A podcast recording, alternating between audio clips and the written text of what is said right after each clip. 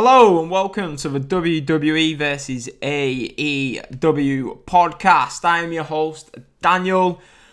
Today's show, we're going to be talking WrestleMania. They pretty much released, uh, well, pretty much most of the card really for WrestleMania all got released on Monday and on Friday. A lot of matches got added to that card on Sunday. We're going to be telling you the days you can expect to see each match. Well, Vince has got two weeks, so it might all get changed. We're going to be talking Ring of Honor also had their 19th anniversary show on Friday night. I just got done watching that this morning, so we're going to be reviewing that show for you later on. We're going to be talking about pretty much the talk on wrestling Twitter all weekend has been about Daniel Bryan.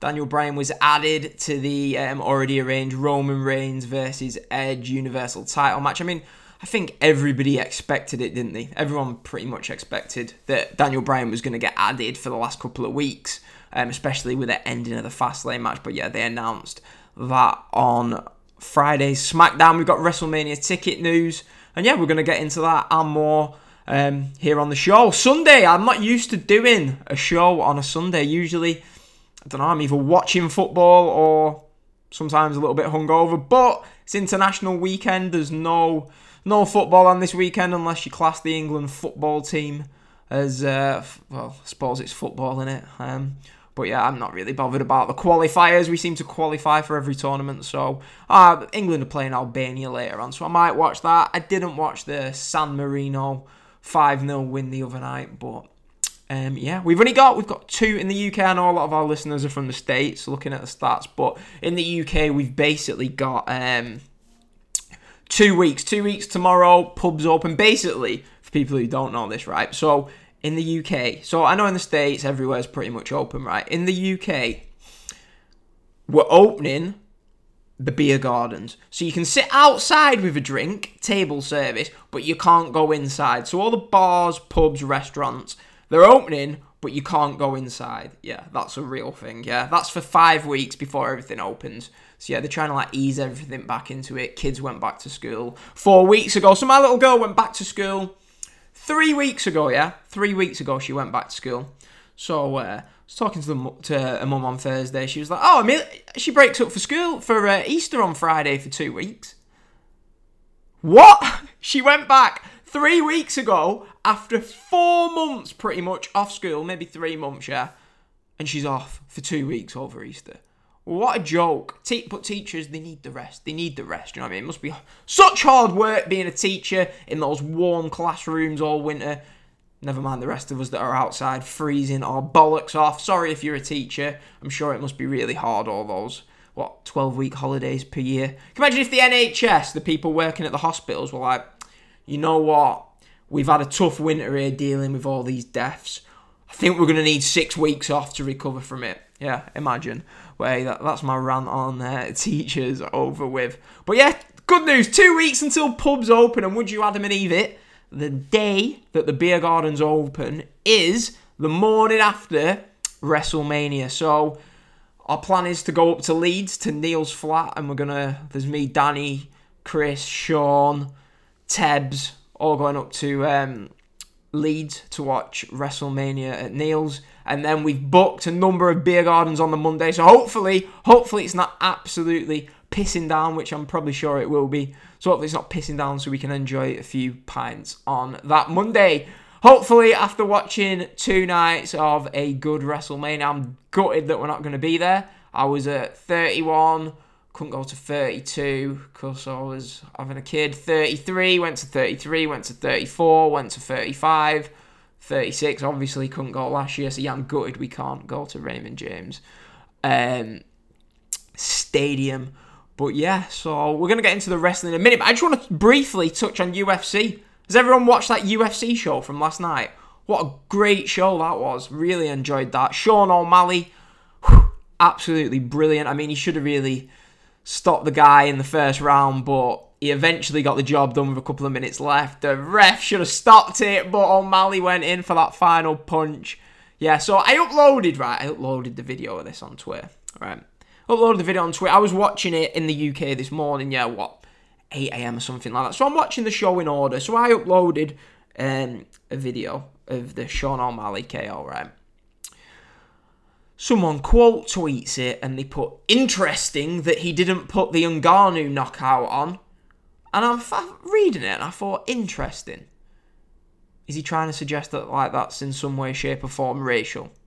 Just thought seriously, there's some bell ends in this world, isn't there? Like, so what? So you can't you can't upload a video or, of a white sportsman anymore without it being deemed racist. Flipping out. When Ngannou, when Ngannou knocked him out, I was on the edge of my bed cheering. I was like, oh, this guy is going to be a superstar. Well, he already is, but that was great. He like like um, Daniel Cormier said, strap the rocket ship on him. This guy is gonna go to the top. Well, he's already at the top, but do you know what I mean? I just thought, is there any need for stuff like that? I was literally just genuinely uploading a video of O'Malley, who I've been a fan of for years, and someone has to bring that into it. It just sums up the way the world's going in 2021. But hey, Snowflake Squad run wild as usual on Twitter. Um, but yeah, it was a great UFC show. So the fights didn't really last that long, except the women's fight, which I didn't watch. But I watched the other fights. Um, I really enjoyed the Sean O'Malley fight. Tyron Woodley got absolutely filled in. That was a really good. Well, it was only one round, but that was a really good opening round.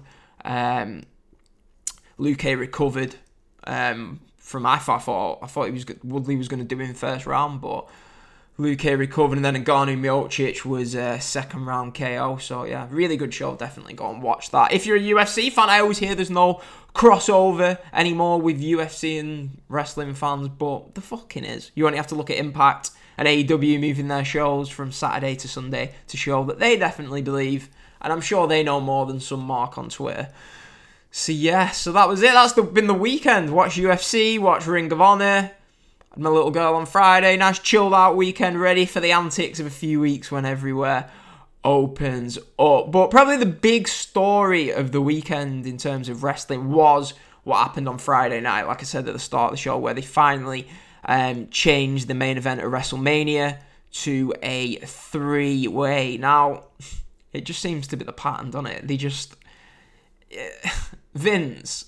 It, it's a bit embarrassing, really. It feels like every other year like, all right, I'm going to use the comparison. I know you shouldn't. Can you imagine like New Japan having a having a match set in stone in say November, announcing a match, and because they failed booking the babyface, just going right, it's going to be a three way. I mean, it would. I know someone's going to be like, well, they added Jay White to the scene, but that was planned all along. Whereas, you know, it was just like they clearly people are like, oh well, Daniel Bryan did this promo on talking smack in December. He was always going to be added, and it's like no, he wasn't. He was beat like a drum throughout December. He lost in the Rumble. Do you know what I mean? I mean, what Edge was saying in his promo. I mean, I'm a huge Daniel Bryan fan, right? What Edge was saying in his promo. You got beat at Elimination Chamber. You got beat at Fastlane. You got beat fair and square in the Royal Rumble. So that's three times. So it's no wonder that there's been a bit of an uproar. But I mean, the match itself, I think, the, yeah, yeah, it's bad booking of Edge. Vince can't book a babyface anymore, which is why every couple of years they're going to end up changing the main event of Mania because they're scared that the babyface is going to get booed. And I've said that if you go back weeks of the podcast, I said all along, Edge will get booed at Mania. The guy, people like like him, but he's never been a good babyface. Never. Never. He's always had like negative. Do you know what I mean? Like I always remember SummerSlam 2004 where the crowd just turned on him they turned on him, and that just it had been like a trend throughout his career. I mean, trying to think when else they brought him back as a babyface, didn't they? At the Royal Rumble, 2010, 2010. He won the Rumble, didn't he? He went on to face Jericho at Mania as a babyface. He couldn't get that whole thing where he was like shouting spear over, and they turned him heel shortly after. By the time whatever April pay per view they had on, he, he was facing a face Randy Orton as a heel. So within four months, so this the history's repeated itself. Eleven years later, Edge comes back at the Rumble as a babyface, set to main event Mania as a babyface, and by the month after Mania, they turned him heel. And 11 years later, they didn't even get to Mania because they were smart enough to realize this guy is gonna get booed, especially against Roman. I mean, the fans haven't yet seen this reincarnation of Roman Reigns as a heel. I'm convinced he's gonna get cheered. Bryan might help there not be as many cheers, but Roman's been the star of this um, pandemic era of WWE, the Thunderdome era of WWE. Apart from Drew on Drew was good when it was in the Performance Center. You know when it was like there wasn't the Thunderdome crowd, but since they moved to the Thunderdome in August, Roman has just helped that show to no end. So yeah, the, the it's funny, isn't it? Really, the they're doing the best to stop. Imagine if you'd have said that to Vince a few years ago. In a few years, you're going to be doing your best to stop Roman Reigns getting cheered. For years, we had to put up with do you know what I mean? Them trying desperately to get Roman Reigns cheered. I mean, I was there at Mania 34 when, um, do you know what I mean? He's getting booed out the building. Mania 31. Mania 31. Roman versus Lesnar, yeah? They didn't actually. Everyone wanted them to. That was the time they should have added Bryan. But instead, they had to go the um, triple threat route, didn't they? I mean, the Seth Rollins cashing in the money in the bank route um, because they were scared of putting the belt on Roman because they knew that it would have been greeted with major boos. We had Batista at WrestleMania 30. That may, I still can't believe the, the, the 30th anniversary of WrestleMania, yeah. And the plan was to have babyface Batista versus heel Randy Orton in the main event. At the time, where like you had CM Punk as top babyface, Daniel Bryan as top babyface, this whole fight in the fans, and they was actually gonna try and do babyface Batista against heel Randy Orton. It was never going to work. The crowd were never going to cheer Batista when you had baby faces like Daniel Bryan, baby faces like CM Punk. It was never going to work. I remember at the time thinking, are they really trying to do this? But this year, the story, though, pretty much fell into the laps. It would have been so easy to tell. Edge comes back at the Rumble last year, yeah, I mean, we're blaming Edge. I'm saying Edge can't be a babyface. If he's booked right, he definitely can be a babyface, yeah? Especially with the story. He was forced to retire, forced to have the title taken off him, what, nine years ago. He comes back at the Rumble. He's set to f- have a match at Mania against Randy Orton in front of fans. That's ripped away from him. He has to have a terrible match. Was it a last man standing match? Was it that they fought all over the building at the performance? And that was shite last year. And then he gets injured in the greatest match ever at Backlash, yeah? He's out so that he comes back at the Rumble. This is such an easy story to tell. 10 years to the day after he had to hand over the title, he was set to face Roman Reigns for the title. I mean, I think they slipped up by having him go against Roman. It was always going to be a battle in front of fans. I don't know if they'd forgot that fans were going to be there. It was always going to be a battle to get Edge cheered against Roman. The right thing to do, which is what everyone thought they was going to do when they took the title off Drew and put it on Randy, was have heel Orton against babyface Edge. Edge wins at Mania. Yeah, crowd would have cheered Edge over Randy Orton. They would have done.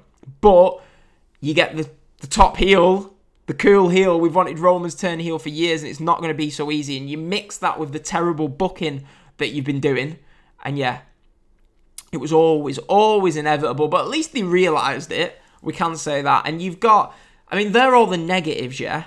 They're all the negatives out of the way. The positives of this is, I mean, I'm not a big fan of three ways, but with the way that they've sort of told the story, it does make sense. I do think Roman Reigns versus Edge, while would be a good one-on-one match, I think Adam Bryan will make it a better match. Even though, I, like I say, I'm not a big fan of three ways. But it's just I don't know which way you go with it. Like Edge is a great heel, but you think at 48 years old, is that a bit too old to maybe be a heel? I don't know. You tell me. But I do think the match quality is going to be better. And I mean, you've got, I've retweeted on Twitter the other day, you do have, if they choose to go this direction, I'm not sure if they will now, we've got two heels against one babyface. They, they need to bring up the fact that 2010, 2011, Edge is forced to retire in the ring on Raw. 2016, WWE forced Daniel Bryan to retire, pretty much. Yeah, on Raw. Roman Reigns 27, 2017? 2018. In the middle of that ring. Was it 2018? God knows. 2018 is forced to come out on Raw. It was like October 2018, was it? He's forced to come out on Raw and he basically doesn't retire, but he says he's got to go away for a while because he's got cancer, yeah? So that's three guys who have had triumphant returns. Maybe you'd only bring it up if they were all baby faces, which they aren't. But I do think it's worth mentioning it because it does add a nice dynamic to the match, and it does make sense the fact that you've got these three guys that two you thought you'd never see wrestle again, one you didn't know what was going to happen, are now in the main event of WrestleMania. So, do you think they should bring that up. Whether or not they do is another issue. Um, I'm just going to quickly go to some comments. We've got Ryan, how you doing, mate? Um, yeah, the UK is reopening, kind of. Yeah, and I can't wait for it. Let's let's get. You're on Easter holiday currently. Um, yeah, I can't wait for it to open. Um, I'm not sure any part. I'm basically what I'm in the process of doing because I know that it's going to be a hectic summer of going out. Is I am trying to record as many episodes, get them in the bank to get them out on the weeks where we might not be recording. I've already got about five or six episodes of the podcast in the bank that I will be uploading during the weeks where I might be busy this summer. The Euros are on, so what can you expect? How are you doing, Kerry? Nice for you to join us. Um, but yeah, so so yeah, so that's the main event. The main event of Mania is Bryan versus Roman versus Edge. Some people might like it, some people might not. A lot of people saying that, oh, why is Bryan in it? The, anyone who thought he was going to go with Roman versus Edge after that Edge semi-heel turn at Fastlane, it was never going to happen. They had to ask Bryan. I had to ask Bryan, sorry, and I do think it's better for Edge. Maybe Edge has gone to him and said, look, I'm probably going to get booed at Mania, yeah? I've been there before. But I mean, a lot of the dirt sheets they're saying that it's nothing to do with that, which I don't believe for a second. They're saying that Edge looks too old. I mean, I don't understand what that's got to do. Do you know what I mean? The older the get you get, the more harder it is to boo someone. You'd think. So Edge, do you know what I mean? It's like no one wants to boo Ric Flair anymore as a heel. Can't believe he's heel where he was, but no, no one wants to boo these older guys because they've got so much built-up respect for them. But hey, that was the way that they wanted to go. Um, so I'm quickly going to run through because it. I feel like off the top of my head, you can't name what night everything's off.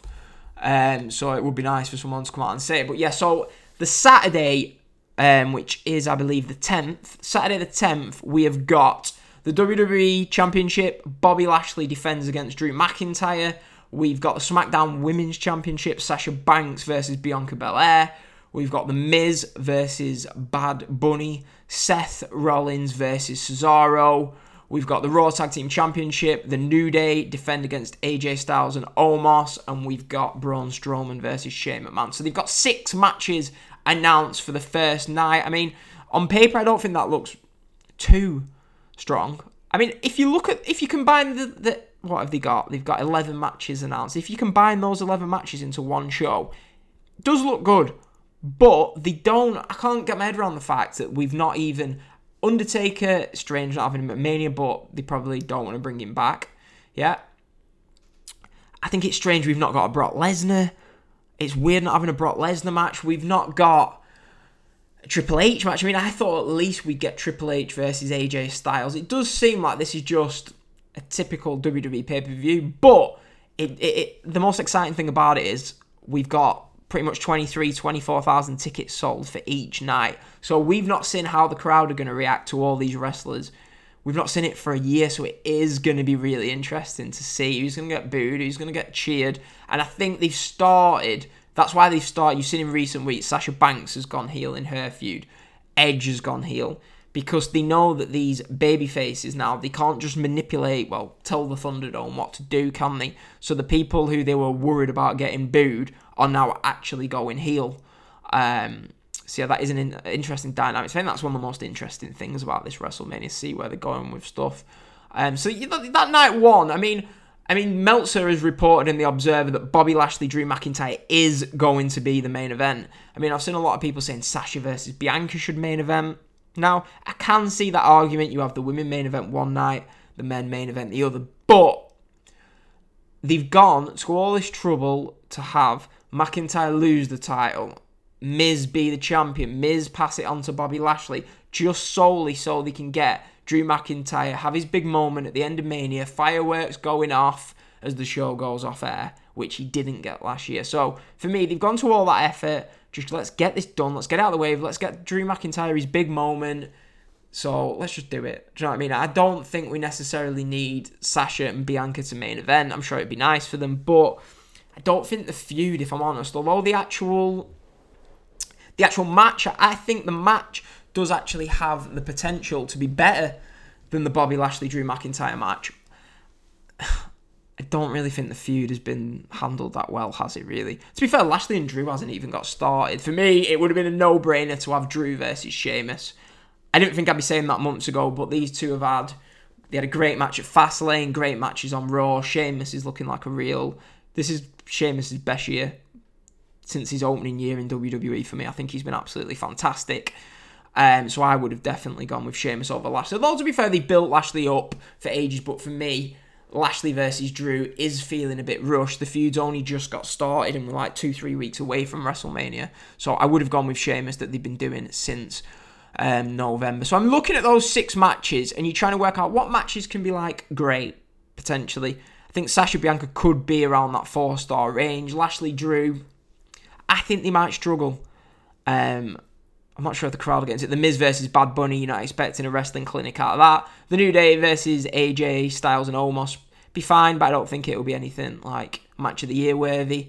And same with Braun Strowman and Shane. I'm sure there'll be a few crazy stunts, but I don't think this is going to win match of the year for anyone. So your best shot you've got is Seth Rollins Cesaro. If you let Seth Rollins Cesaro go out there for 15 minutes, 20 minutes in front of a crowd, I do think you can get a match above four stars. So that is the match that is the that's the match I think will be match of the night on night one, but you, you might get a few surprises. Night two, this is for me the strongest, the stronger of the shows slightly. Obviously, we've got probably the hottest match, the most intriguing match on either night, being that triple threat match we've been speaking about Roman Reigns versus Edge versus Daniel Bryan. I do think that has the potential to be four stars plus match. We've got the Raw Women's Championship, Asuka versus Rhea Ripley. This has been thrown together. Obviously, the original plan was to have Charlotte versus Lacey Evans for the Raw Women's Championship at Mania. That just shows what can happen in the world of WWE with changes being made left, right, and centre. Obviously, they couldn't help Lacey Evans falling pregnant, Charlotte Flair getting COVID. But yeah, we've gone from having Charlotte versus Lacey to Asuka versus Rhea. And if all it took was a pregnancy, a bit of COVID, do you know what I mean? You've got you've got to really take that. Asuka versus Rhea was it was always going to be a better match than Charlotte versus Lacey. They had a couple of matches on Raw that weren't great, but Asuka Rhea Ripley do think can be a really good match. Randy Orton versus The Fiend. I am intrigued. I mean, people are saying that it's going to be a Firefly Funhouse match. I'm not so sure. I'm not so sure if they're going to do that. I just I'm not sure how the fans would react to not seeing Randy Orton, not seeing the Fiend.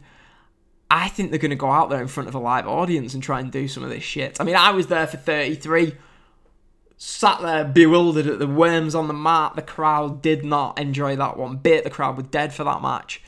Um, but yeah, it would not surprise me if I think they're going to do that. Maybe they'll go to the back and have like the last couple of minutes or a brief part of the match be I don't know, in this Bray Wyatt's head. I mean, I enjoyed the Firefly Funhouse against Cena last year, but it's just whether or not you do it. We're out of the pandemic now. Well, we're not, but in Tampa we pretty much are. Um, so yeah, I do think this might be in front of the fans. Maybe I think they might try and blow some up to say, look, AEW, yeah, we can do something right. So it wouldn't surprise me if you saw any of um, that. Now, after that, so Randy Orton versus The Fiend, don't think it's going to win a match of the year, but I am intrigued for it. I'm intrigued to see what they do. I don't like The Fiend's new look, but I'm all for seeing The Fiend's entrance in front of a live crowd in that stadium. I do think it'll be brilliant, and I'm good. I'm not going to be there for it. Um, Intercontinental title, Big E defends against Apollo Crews. Apollo Crews got the win, didn't he, on SmackDown in that tag team match, pinned Big E, which he needed after losing all these matches. I think they can have a good match. Good match. I think it'd be. Although it seems to make sense for Apollo Crews to win, I kind of think you want Big E, a guy that you possibly could be looking to catapult into the main event scene post WrestleMania. Get give him a big win. Um, give him a big win here. So yeah, maybe they'll do that. And then the match that I think everyone is looking forward to. I think this could be match of the night if given time. A match that should have taken place at WrestleMania 32, but instead they got added to the Money in the Bank ladder match. That being Kevin Owens versus Sami Zayn. I'm chuffed that these two get a WrestleMania match.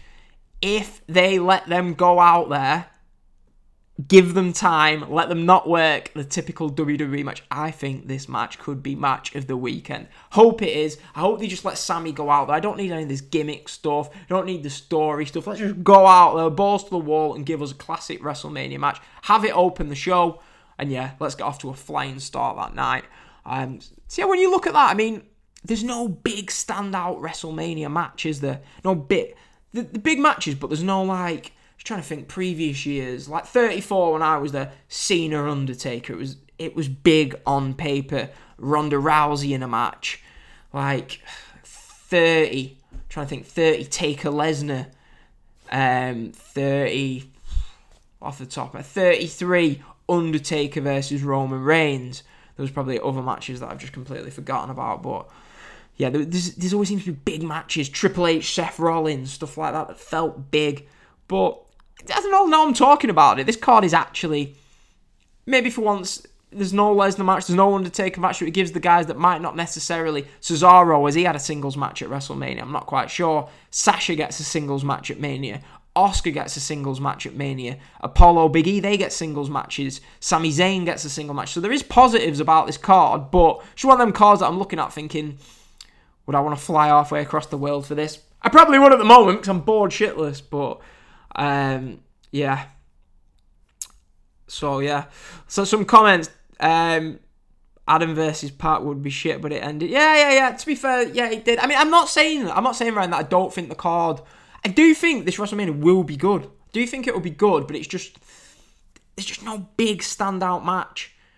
Um, but yeah, no big standout match for me. But I do think the card wrestling wise will be good. But it's just there's a lot of matches that you could see. Do you know what I mean? That you'd see on like a Fastlane pay per view and you wouldn't think it was out of place. But yeah, there's no like match that you say that is the match that you could only get at a WrestleMania or a SummerSlam. Do you know what I'm saying? Um, but yeah, so that's pretty much the WrestleMania card. I mean, matches that they could have. They've announced that Matt Riddle versus Sheamus is going to be a non-title match on Raw. Um, I find it crazy that apparently these days you can't just Sheamus surely is deserving of a US title match. They just hand out title matches willy nilly these days. But those two had a really, really strong match on Raw at the start of the year. Sheamus is on fire this year. Matt Riddle is one of the best workers in the company. I think these two could have a really, really good match at Mania. They've got to add that to the card. Sheamus will probably win here, won't he? Um, to set up the match, but is Riddle going to beat Sheamus at Mania? I hope he does. I mean, Riddle is on fire in the ring, but the gimmick. I'm not sure how the fans are going to react to him. He's been booked that badly since being. Maybe it's Matt Riddle, so people are going to cheer, but he's been booked that badly. It wouldn't surprise me if he didn't end up getting cheered. Um, I'm guessing we're going to get a women's tag match announced Shayna and Nia against someone maybe someone from NXT, maybe maybe they'll just go the Naomi and Lana route. Maybe they'll just shove them in the Battle Royal, who knows. Um, SmackDown tag match, they've been building up Mysterio pin Dolph Ziggler on SmackDown, so you're expecting Roode and Ziggler to defend against Mysterio and Dominic. Maybe they'll maybe, maybe they'll add like um, Gable and Otis. Can add another team maybe, but no Baron Corbin. They've not been building anything for Baron Corbin as well, which is quite surprising. Maybe he'll win the uh, Andre the Giant Battle Royal if they're going to be doing that. But yeah, so they'll be adding, I'm sure they'll be adding a Battle Royal to each night for the pre show. Um, Bayley Bayley doesn't have anything for Mania. Maybe they'll have a, a ding dong segment. I seen someone um, suggest maybe they have Becky Lynch come out in a segment with Bayley. I think that'd be good. I do think they should do that. Um, who knows? Maybe Becky comes out. Maybe Ronda makes an appearance. We set up Becky versus Ronda for next year's Mania. Um, who knows? Plenty could happen. I'm excited. I'm excited. Um, but yeah, another quick note from the Observer that I was reading is that the idea is for each show to be three and a half to four hours. Um, so you're looking, they've got six matches announced for night one, five for night two. If you're assuming the Battle Royal is going to be on the pre shows, then they need more matches. So yeah, they, you'd expect more matches in the upcoming two weeks. Raw, Raw SmackDown's going to be interesting for the next two weeks to see where they go with that. So that's all your WWE talk. Um, been an interesting week in WWE. I feel like they progressed a lot um, on Raw and SmackDown, respectively, this week, heading into WrestleMania. Um, I'm not going to go into great detail on AEW this week, but there was some stuff I, I do want to say. I think Dynamite, I, if you listen to the Revolution review, didn't really like that pay per view. I thought it was disappointing. Some people liked it, some people didn't. I thought it was disappointing, but I do really think they've recovered well since that. Um, I think the last three dynamites, it three? Three? Yeah, I think it's three, maybe two. But the last couple of dynamites have been really, really good. Um, it's three. It's three in it. Um, but they've been really, really good. We got that classic Britt Baker Thunder Rosa match the week before last. That was great. And we had what um, MJF turning on Jericho, new groups. They progressed a lot of the stories. Um, but this week, I just want to say I absolutely thought the Omega promo about the Young Bucks. A lot of people said it was goofy, but it, it's mad, really. CM Punk breaks kayfabe in a promo. Everyone loves it. Yeah, Kenny Omega does it, and it's like, oh, this is shit. But I, I love the Kenny Omega. I'm not even. I don't even really watch Being the Elite. Everyone's saying the only people who can enjoy the Kenny Omega character at the moment is the Be- Being the Elite audience. But I don't really watch that show, and I think Omega's on absolute fire at the moment. Him and Callis are great. I thought the promo about the Young Bucks I, I liked it. I liked that he was saying that he didn't actually choose AEW over New Japan and WWE. He chose the Young Bucks over New Japan and WWE. He left a place he was happy. He left all his friends back in Japan to come over here with the Young Bucks because they were best friends. And if they if they walk out on him, they're done. And they walked out, and then he gets beat down by Phoenix and Penta. So there's loads of stuff going forward that we can see with that. Um, we're probably going to be getting a somewhere down the line we're going to be getting the Good Brothers and Omega versus the Young Bucks and Moxley, which will be great to see. Um, so yeah, I'm really enjoying what they're doing with Omega at the moment. They've already set up Christian and Omega. Um, maybe we could see Omega Eddie Kingston. I'm not quite sure what they're going to do in the main event or the title defense at Double or Nothing. Um, I'm not quite sure where they go. I wouldn't be against seeing Christian Omega there, but Christian needs some wins. Um, he's facing Kazarian next week on Dynamite in his first um, match for AEW. So yeah, maybe he can win three, four matches. Double or nothing's not for another eight or nine weeks, is it? I think it's nine weeks. It's the very last Sunday in May, my 30th birthday, in fact. So yeah, they've got a lot of time to build up someone. So there's no need. They'll probably throw in one of these specials before before that anyway. Um, but Dynamite this week itself had a lot, pretty much the theme of the show, and a lot of good wrestling. Sydal, Sydal against Omega was a really, really strong opener. Um, we got the Bucks and Cutler against Laredo Kid, Penta and Phoenix. That was for me was the match of the show. Really enjoyed that. Um, we got Darby Allin versus John Silver in the main event. I wasn't as high on it as everyone else. I did think it was good. Um, but yeah, it was a good match. I think I don't know. I do think people overrated it a bit, but yeah, John Silver, John Silver, give him a best of the Super Juniors run. I would love to see that. The guy is a great worker. Um, they reckon that he picked up a shoulder injury in that, um, so hopefully he's all right. Um, other things on the show, Britt Baker, she cut a great heel promo. Um, she's really, really ready to be a superstar. When fans come back, I think they're going to struggle to stop her getting cheered. She is going to be over like shit. Over like shit when um, fans come back. Um, she goes on to say the three most important words in wrestling is DMD. Formerly was RKO, now DMD. But yeah, she she like shoots on Mick Foley. Really strong promo. She's definitely ready to be the star of that division. The women's division, I've always shat on it, but it's looking good in it. You've got Britt Baker. You've got Thunder Rosa. Um, you've got Tay Conti, who has improved vastly this year. I always thought, I remember watching her NXT. I'm not gonna lie, I think she's attractive, she's fit as fuck, but she always had that star quality look to her, didn't she? You could see her being a star. She she she was all right in the ring. It just needed to be seasoned, and that didn't happen in NXT. But she's come on leaps and bounds since first appearing with AEW what last summer, and she really does have that superstar look. She can now work with it. I think I'm. I was thinking this. I can see. I think Tay Conti, Britt Baker's a feud you could go with. Babyface Tay. Um, you know, you could have babyface Tay with the Dark Order, and maybe have Britt Baker with like the Pinnacle or something like that. Add Britt Baker to the Pinnacle. I think I saw someone suggest that on a podcast the other day. So yeah, that that is some sort of route they could go down. There's so much for Britt Baker to do. I mean, I do want to see this Hikaru Shida Britt Baker match. I think the time is coming. Do you hold off for when fans are there? I mean, Brit's a heel, so you don't really need to wait for fans to come back for that pop. So just do it at double or nothing. Build Hikaru Shida against Britt Baker, get the title on Britt Baker, and let her have a lengthy, lengthy run with that belt. I don't think they've booked the Hikaru Shida title reign too well. Um, maybe even have Hikaru Shida lose the title to Britt, and then build towards Britt and Tay Conti and then maybe, maybe I've, I'd be up seeing Hikaru Shida turn heel on Thunder Rosa. We can have Thunder Rosa against um, Hikaru Shida going forward and Tay Conti chasing Britt Baker for that belt.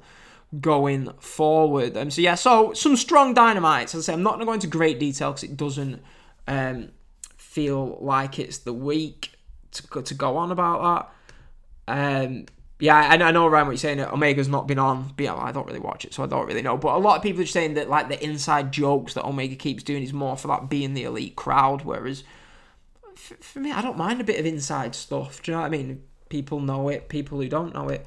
Um, going back to the WrestleMania talk, yeah, I do think I would wouldn't mind him adding that match that he was on about Nia and Shayna versus Dakota and Gonzalez. But the only problem with that is, like Gonzalez, I'm assuming is going to win the title, the NXT title, um, from Io Shirai at Takeover. But um, whether or not we'll see, I would be up for them doing that match. I prefer it to Lana and Naomi anyway. Um, one final thing on AEW, Tony, get Andrade signed, get him signed, get him signed and get Thea Trinidad signed as well. I mean, um, I think there was news going around that Thea has already committed.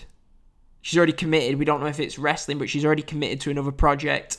Um, coming off a run with WWE. Now, Ring of Honor did announce a summer tournament um, with women from all around the world, so maybe it's that. Who knows? But um, yeah, I'm gonna have a quick drink before we get into um, the Ring of Honor 19th anniversary show review. Bit of Ribena. Needed that. Great audio. I'm sure you all enjoy that. No fizzy pop. Do you remember when we always used to have the segment on the show where I'd like reveal which fizzy pop I was drinking? Trying to knock back on the fizzy pop, so yeah. Stuck with sugar free cordial. Right. Ring of Honor 19th anniversary show. Now, I'm going to be totally honest, I haven't watched much Ring of Honor since I I'd watched the big shows before the pandemic. I would watch their big shows. But watching Ring of Honor regularly stopped for me after that. The part in the Madison Square. I was there at MSG that night and pretty much stopped watching Ring of Honor like a lot of people did after that horrific showing from them at the uh, MSG show. But thought, you know what? It's a completely different roster not doing anything else this weekend. I, I promised myself I would stop watching these wrestling shows that have no fans in. Like, I can't bring myself to watch an Impact pay per view, but I thought, you know what? I'm going to give it a chance. I'm going to give it a chance. I'll watch Ring of Honor. I hear, like, good things about what they've been doing. It's a completely new roster, so I am going to give them a chance. And I'm going to be honest, I'm glad I did. I thought I'm going to get into each match by match. So I started watching it last night, and I watched three matches, and I fell asleep pretty much straight after it, if I'm honest. I was tired. Tracy Williams beat Kenny King. I went two and a quarter on that. Flip Gordon um, was being a bit more heelish. He defeated Mark Briscoe, three stars. And Dalton Castle defeated Josh Woods. I went three stars on that. Um, Woods impressed me a lot. I've not really seen much of him, but Josh Woods did look really impressive in that match. Um, but yeah, so the, the, only 45 minutes was all right. We got a great video package to open with, and it was like someone opening the drawers, going and getting the old ROH DVDs and videos out from 2002, 2003, which I started watching Ring of Honor in 2004. So I think for all the nostalgic Ring of Honor fans that love the love the products back around that those glory years, uh, will have appreciated that. Um, so yeah, that was a nice start to the show. And then then we got basically I started watching this from this morning. EC3 versus Jay Briscoe this was an interesting match. I thought EC3, like me, shaved his head. I do think, unlike me, that actually really suits him. I think he, he looked great when he came out. He was even more ripped to shreds than he usually is, if that is even possible. And I was watching him walk out, and I thought, I can't get my head around that Vince didn't. This is like a guy that you'd be like, Vince will fucking love him. But for whatever reason, he didn't. He, he had that match with uh, Moxley well, Ambrose, whatever, and it just went. I don't know. I don't think he got back on TV after that, did he? Um, but he looked great uh, in this match. I thought the match was good. I really enjoyed the match. It did go a little bit long. The story of the match is that Jay Briscoe won't acknowledge um, and shake EC3's hand. He won't to the code of honor. Um, the match itself, AC, EC, AC3, EC3 dominated the first half of this match. Um, Jay makes his comeback, and it was like an extended beating of EC3, beatdown, sorry. And I was like, I can't really buy Jay Briscoe an extended beatdown of EC3. But at the end of the match, he beats on him for about 10 minutes, hits the Jay Driller for the three count, and at the end of the match, Jay Briscoe gets the win, and Jay Briscoe acknowledges EC3, shakes his hand. So I don't know if this was like they were trying to say it's an, an initiation for EC3 onto the roster or whatever, but I would have had EC3 go over. And Jay Briscoe doesn't need to be going over EC3 in a singles match on a big pay per view. But match itself, it was good. I did think it went a little bit long, um, and I went 3.25 on this. So worth going to check out. Then next, next, this match, it got me dreaming of the experiences I've had at WrestleMania weekend, where you're in them boiling hot independent shows. You've got loads of luchadors just going absolutely crazy, spots flying everywhere, the beers are flowing, you're half smashed you're just going mental with your mates, and this was it. Bandido versus Flamita versus Rey Horus. I mean, I was there at the WrestleCon Super Show when Bandido and Will Ospreay stole the show in an absolutely great match. Um, that was a fucking brilliant match.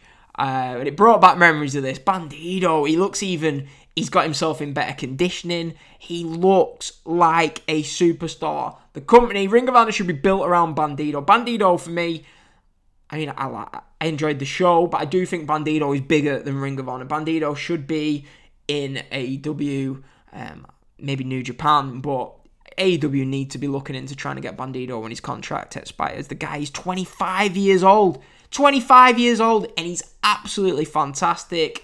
Um, the story of the match is the three are in a stable, but they've like bickered, so they're just going out there to have a three way. Some of the spots, I mean, I'm not, I'm not gonna be, I'm not gonna go all. Um, I forgot his name.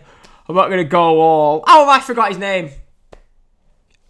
Come on, Ryan, help me out. AEW commentator. How have I forgot? AEW. Oh my god, that is gonna seriously, that is gonna kill me. That's the Ribena's fault. That. But I'm not gonna be go all tope suicida naming all the moves and everything. Um, but come on, Ryan, have you got me? Have you got me here or not? Ah, oh, you've not got me. Never mind. Right. Um. Oh, flipping heck. So yeah, you took me off my game here, took me off my game. So yeah, basically we get the cross body into a poison rana, and now this spot was absolutely fantastic. I absolutely love this spot. You need to go out and see it. And then Bandido just starts flying over the top rope, hitting moves that I've never even seen before. Um, definitely go and check the match out. Um, in, in the end of it, they go about, I think it was about 11, 12 minutes. And the um, Bandido pins Flamita with a 21 and a bridge. It was a great spot. I was watching this freaking Jim Cornette. If he is watching this match, he's fucking having a fit. They're just, they're just busting out random spots basically. But if you like that sort of thing, you're gonna love it. I loved it. It was something different. The fact that some of the spots they were doing, I'm thinking, you're not even doing these spots to get a reaction from the crowd. So it made it even more impressive. Some of the bumps they were taking. But yeah, right person wins. Bandido gets the win. I think Bandido should be in the main event picture. But I think after the match, the commentators, Caprice, he basically says, like, oh, that puts him in the ju- junior. It might have even been Riccoboni. He says that he, um, he puts him into the um, the TV title scene. For me, Bandido should be going for that Ring of Honor World Championship. But hey, um, after the match, basically, Flamita like, shakes the hand of Horus, but he pushes Bandido away. So it looks like we're going into a Bandido versus Flamita program, which, yeah, I'm all for. But Bandido, 25 years old, WWE are looking for their new Hispanic star. Look no further. But with a handling of Andrade, what would they do with Bandido? You probably look at him and be like, ah, you can, you can go after the 24 7 title with uh, Lince Dorado and Ricochet. Um, but yeah, I went 3.75, three and three quarter stars on this match. It was really good. Um, definitely the match out of everything that you need to go out and watch. Next, we got Matt Taven uh, versus Vinny in there. It's like well, it's not cinematic, is it? But it's taped in like the training center. I was, I'm done. I'm done with these cinematic matches. They're not for me anymore. They've been done to death. AJ Styles versus Undertaker will always be the best one that's ever happened. The Stadium Stampede, if you can call it cinematic, was great. Everything else for me has just been. Well, it's just been there on it. I did enjoy the swamp fight, I'm going to be honest, but hey, I think I was in the minority in that. Um, but they had a big spot to end where basically this big guy pushes them both off the balcony and picks up Vinny and carries him away. So, yeah, crazy spot to end with. That was the only highlight here. And um, we get a backstage segment where Jay Lethal asks Todd Sinclair to not let him be screwed out of the title in the main event and be lenient. So that that they needed to do this because that did actually play into the main event. Um, Maria Kanellis is out. She's apparently on the board of directors in Ring of Honor. um, announces we're going to get a women's summit tournament in 2021. Angelina Love comes out uh, with I can't think who she was with, but she was with someone they just basically Chris Ex- Excalibur. Yes, Ryan Excalibur. That is it. How have I forgot? I always get his name mixed up and don't know how. I listen to the guy for two hours every Thursday afternoon, so I don't know how I forgot about that. Nice one for that, Ryan. Um, but yeah.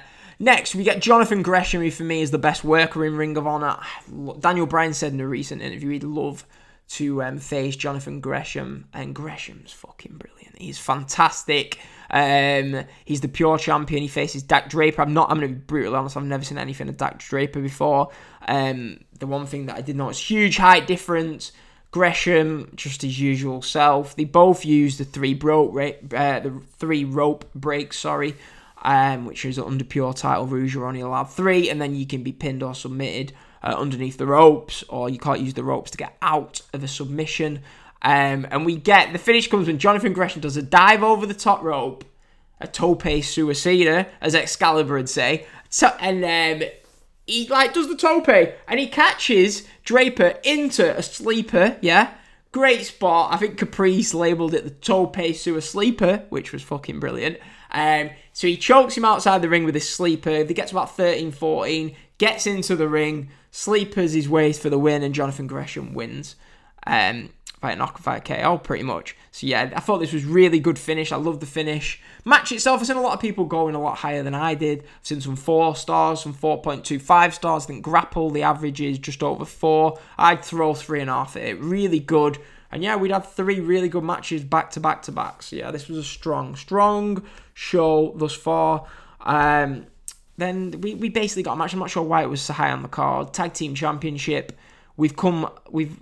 I don't want to be disrespectful. We've fallen a long way pretty much since the Young Bucks and SCU were killing it for these Ring of Honor tag titles. The Young Bucks and the Hardys. We've got Rhett Titus and Tracy Williams against Kenny King and Bestia Del Ring. It was fine. It was fine. Um, I understand the building new guys up, but the match itself was fine, pretty much. Um, Beastie Del Ring doesn't look great in the ring, ironically enough, but uh, Rhett Titus and Tracy Williams capture the belts. And after the match, this is where the controversy hits, or the lack of controversy. Basically, uh, Beastie Del Ring spears Amy Rose, their manager, spears her, and yeah, where are all these Will Ospreay? Oh, last Sunday I couldn't escape on Twitter. All the the Snowflake Squad were at it full force, crying about Will Ospreay hitting his OsCutter on his girlfriend Bea Priestley. She they were just doing that as an angle to bring. They was bringing heat onto the main event angle, going into a bushy, yeah. And everyone cried about this. The typical, the usual Snowflake Squad that you see. Everyone's crying about it, yeah. Just if Ospreay had gone up to Bea, punched her in the face yet, then I, would sort of understand it. But this is wrestling. We see intergender matches all the time. We see Randy Orton, RKO, and Beth Phoenix.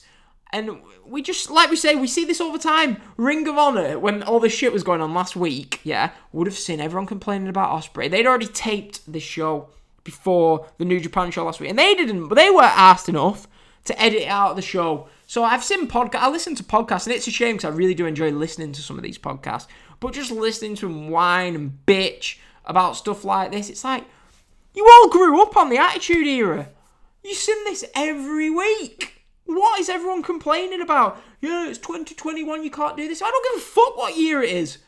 It was good back in 2000. It's good now. I enjoy a bit of it. It's it gives you a shock factor. Randy Orton, RKO, and Beth Phoenix was one of the best moments on Raw last year. It's not like they're going out and like beating the fuck out of them, which yeah would be a little bit. Nah, I won't be doing that. But the odd wrestling move here and there, I don't see a problem with it. Nobody complains when WWE have these matches where the women are beating on the men, do they? Nobody complains about that. That's fine. I thought 2021 was all about equality. Nobody complains about that, do they? Women hitting moves on men, that's fine. That's fine. But as soon as like Rarely does it actually happen an OsCutter's hit on a woman. Everyone's crying. Snowflake Squad running wild. I don't even want to talk about it anymore because it annoys me really. Just, just like, do you know what I mean? Are we going to be able to have any angles in wrestling? I mean, Peacock are already editing the fuck out of everything on the WWE network, so Anyway, I better not get into it because I'm probably in the minority here. I think I'm just a lot of people on Twitter just aren't in the real world. They're just busy podcasting every day, reading wrestling stuff, listening to podcasts. In the real world, yeah, nobody gives a fuck about this sort of stuff. Stop listening to the news. Main event. Main event. Rush versus Jay Lethal. I always feel like I tune in and out of these Ring of Honor pay per views, but every time I put a Ring of Honor pay per view on, it always seems to be. Yeah, exactly, Ryan. Chyna versus anyone. Nobody complained about that. Nobody complained either, right? When Sasha Banks is beating the fuck out of Reginald week after week after week. Nobody cared then, did they? Nobody cared. That was fine. But uh, don't get me back into it. But yeah, um, Rush versus Jay Lethal. And as I was saying, Lethal always seems to be in these main events, in these title matches for Ring of Honor. Now, he's a good worker, but I would like to see something maybe a little bit different um, in these main events. But with the angle at the end, maybe they are going towards that. But the match itself, I mean, Rush gets the cable cords out. The, the commentators say Sinclair is friends with Lethal. I've never heard them say, oh, the referee's friends with one of the guys in the main event, so he doesn't want to disqualify the other guy because he knows that Lethal caught win the title. Bit of a strange thing to bring up. But at least they did that segment before to explain why the ref hadn't been calling for the DQ. Um, we get a great knee and kick exchange. We've got both men down. Usually we'd have the crowd going crazy for it, but empty arena, so we don't. Sinclair um, doesn't call for the bell and Beastie Del Ring. Beastie Del Ring, the woman beater, apparently is back out. Um, what about Edge? Edge used to spear Lita every week, or he'd spear women every week. Um, he nails Lethal with a chair, and um, Sinclair doesn't call for the bell, which was a bit too much for me. Um, we get Gresham and Cole making the save. Um, then we, this is where the match really hits into full gear. Great counter exchange. We get a lethal injection and temp into a drop kick. We get Rush kicking out of a lethal injection. But what I didn't like was so lethal gets lethal hits the lethal injection on Rush. Both men are down after Rush kicks out the two. And Rush is up before lethal, and I thought you've just took his finisher. Why are you up before him? But hey, such is life. And then we get Rush. He hits his finisher. Um, I love the name. Mess with the bull, you get the horn, is the name of Rush's finisher. Lethal rolls out of the ring, but he hits. You mess with the bull, you get the horn for the second time, and Rush picks up the win. Really good main event. Um, I'm not sure if I needed the fuckery in it, but that, that's part of his gimmick. But it does lead to what happens next. We've got Beastie Del Ring and all those guys in the ring about to beat up on Jay Lethal. We get Brody King out. Brody King, um, he's really good worker. He's out and he says, Look, I've got numbers of my own now. He introduces Tony Deppen, who's really good killing it in GCW. He introduces Homicide, Homicide, Ring of Honor legend, and then he is with Chris Dickinson. So it looks like we're getting a new faction. Brody King, Tony Deppen, Homicide, and Chris Dickinson. They beat down, is it In- Ingobernables, I think they're called. So yeah, that's a good feud going forward. And yeah, but then as they beat off in, in in Goblin Arblers, sorry, couldn't get that out. And they pick up Lethal, shake his hand, but Brody King clotheslines him, and Homicide hits the cop killer. Um, Ian Riccoboni says they're not here to make friends, and yeah, this is a nice new faction. We've got a lot of good factions now in Ring of Honor. Uh, he hits the cop killer as the show goes off air. Really, this the ending to the show I think was very clever because the Ring of Honor 19th anniversary show was going to be a show people like myself that don't watch Ring of Honor every week or rarely, especially during this pandemic. As I said, don't want to watch shows with no crowds in anymore. I'm now interested. I now will tune into the next Ring of Honor TV because I thought the stories in a lot of these matches were really strong. Um, so yeah, really, really enjoyed this pay per view. I'd give the show six and a half out of ten. Really enjoyed it brightened up my day today. I've watched two good shows. I've watched the Ring of Honor 19th anniversary. I watched that great UFC show from last night. But yeah, definitely go and check out this Ring of Honor show. And I'm, I'm going to attempt. I mean, in my head, there's not much wrestling going on. Like, I've got a Dragon Gate show that I'm going to be watching this afternoon. I'm going to be thinking, how am I going to realistically watch all this stuff? So in my head, I'm thinking, right, I just need to concentrate on WWE, AEW, and New Japan. They're the big three. But when Ring of Honor are doing this sort of stuff, I mean, people tell me I need to watch Impact, but I really do struggle with Impact. I do think this Ring of Honor, you know, Ring of Honor have got a really good roster. If they can get the booking right, which it seems like they did for this show, I think Ring of Honor could be like a sleeper promotion of the year. I mean, you've got Rush, Jay Lethal, Brody King, Tony Depp, and Homicide. Chris Dickinson, um, Tracy Williams, EC3, Bandido, Flamita, Rey Horus. Probably missing people out, but that's the Briscoes. That's a re- Flip Gordon. It's a really st- that Josh Woods impressed me. It's a really strong roster, you know, really strong. I think they've got a good chance. So yeah, go and check out the Ring of Honor 19th anniversary show. A really strong show, and yeah, what hashtag watch ROH because this was some good shit. This pay per view, really strong show um, from Ring of Honor, especially I can't wait till after every show that I say is good, I don't have to finish it with, especially seeing in there's no crowd. Hopefully, we're going to be done with all that soon. But yeah, go and check out the Ring of Honor 19th anniversary show. Couldn't recommend it more. And yeah, that's the show. That's pretty much. I don't think I have anything else that I want to speak about. Um, thanks for the contribution from Ryan. Um, thanks to everyone else who's checked out the show. Um, yeah, I don't know. I don't know what to say. Um, re- follow us on Twitter at WWE versus AEW. The war is over, pretty much. Well, it's not, but the Wednesday night wars are pretty much coming to an. End. I'm going to change that name um, on Twitter. I need to get around to doing it. I'll probably just change it to Daniel Ball Wrestling. Support the channel, retweet the tweets, repeat, retweet the podcast. If you can give us a five star um, review on Apple Podcast, that'd be great. We have had a few five star reviews recently. I really appreciate if you could do that. Um, we're on Spotify. We are on Google Podcasts. Um, doing a bit of rebranding after WrestleMania, so make sure you stay tuned for that. Um, I think we're on 1,120 subscribers on YouTube, so yeah, still trying to grow the YouTube. I mean, as I say, the Apple Podcast numbers, I'm really happy with. I think we probably had the the most the fast lane review show is the most downloads I've had after the first 16 hours. I checked my phone see how many downloads we'd have when I woke up Tuesday morning. I was like, have I said something stupid on this show and now I'm getting shit for it or what? But apparently not. But yeah, thanks for everyone for supporting and yeah, just continuing to grow. As I say, I'm recording episodes in the bank because I am going to try and have a wild summer this summer.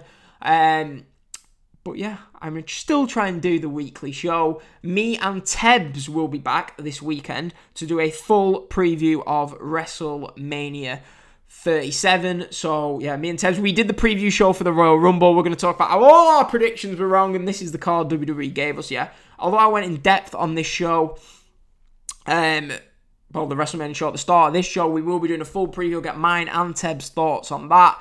Um, so, yeah, make sure you look for that. Probably be Friday, Saturday, as I've got my little girl on Friday, and North End are playing Norwich. Um, so, yeah, might be Saturday.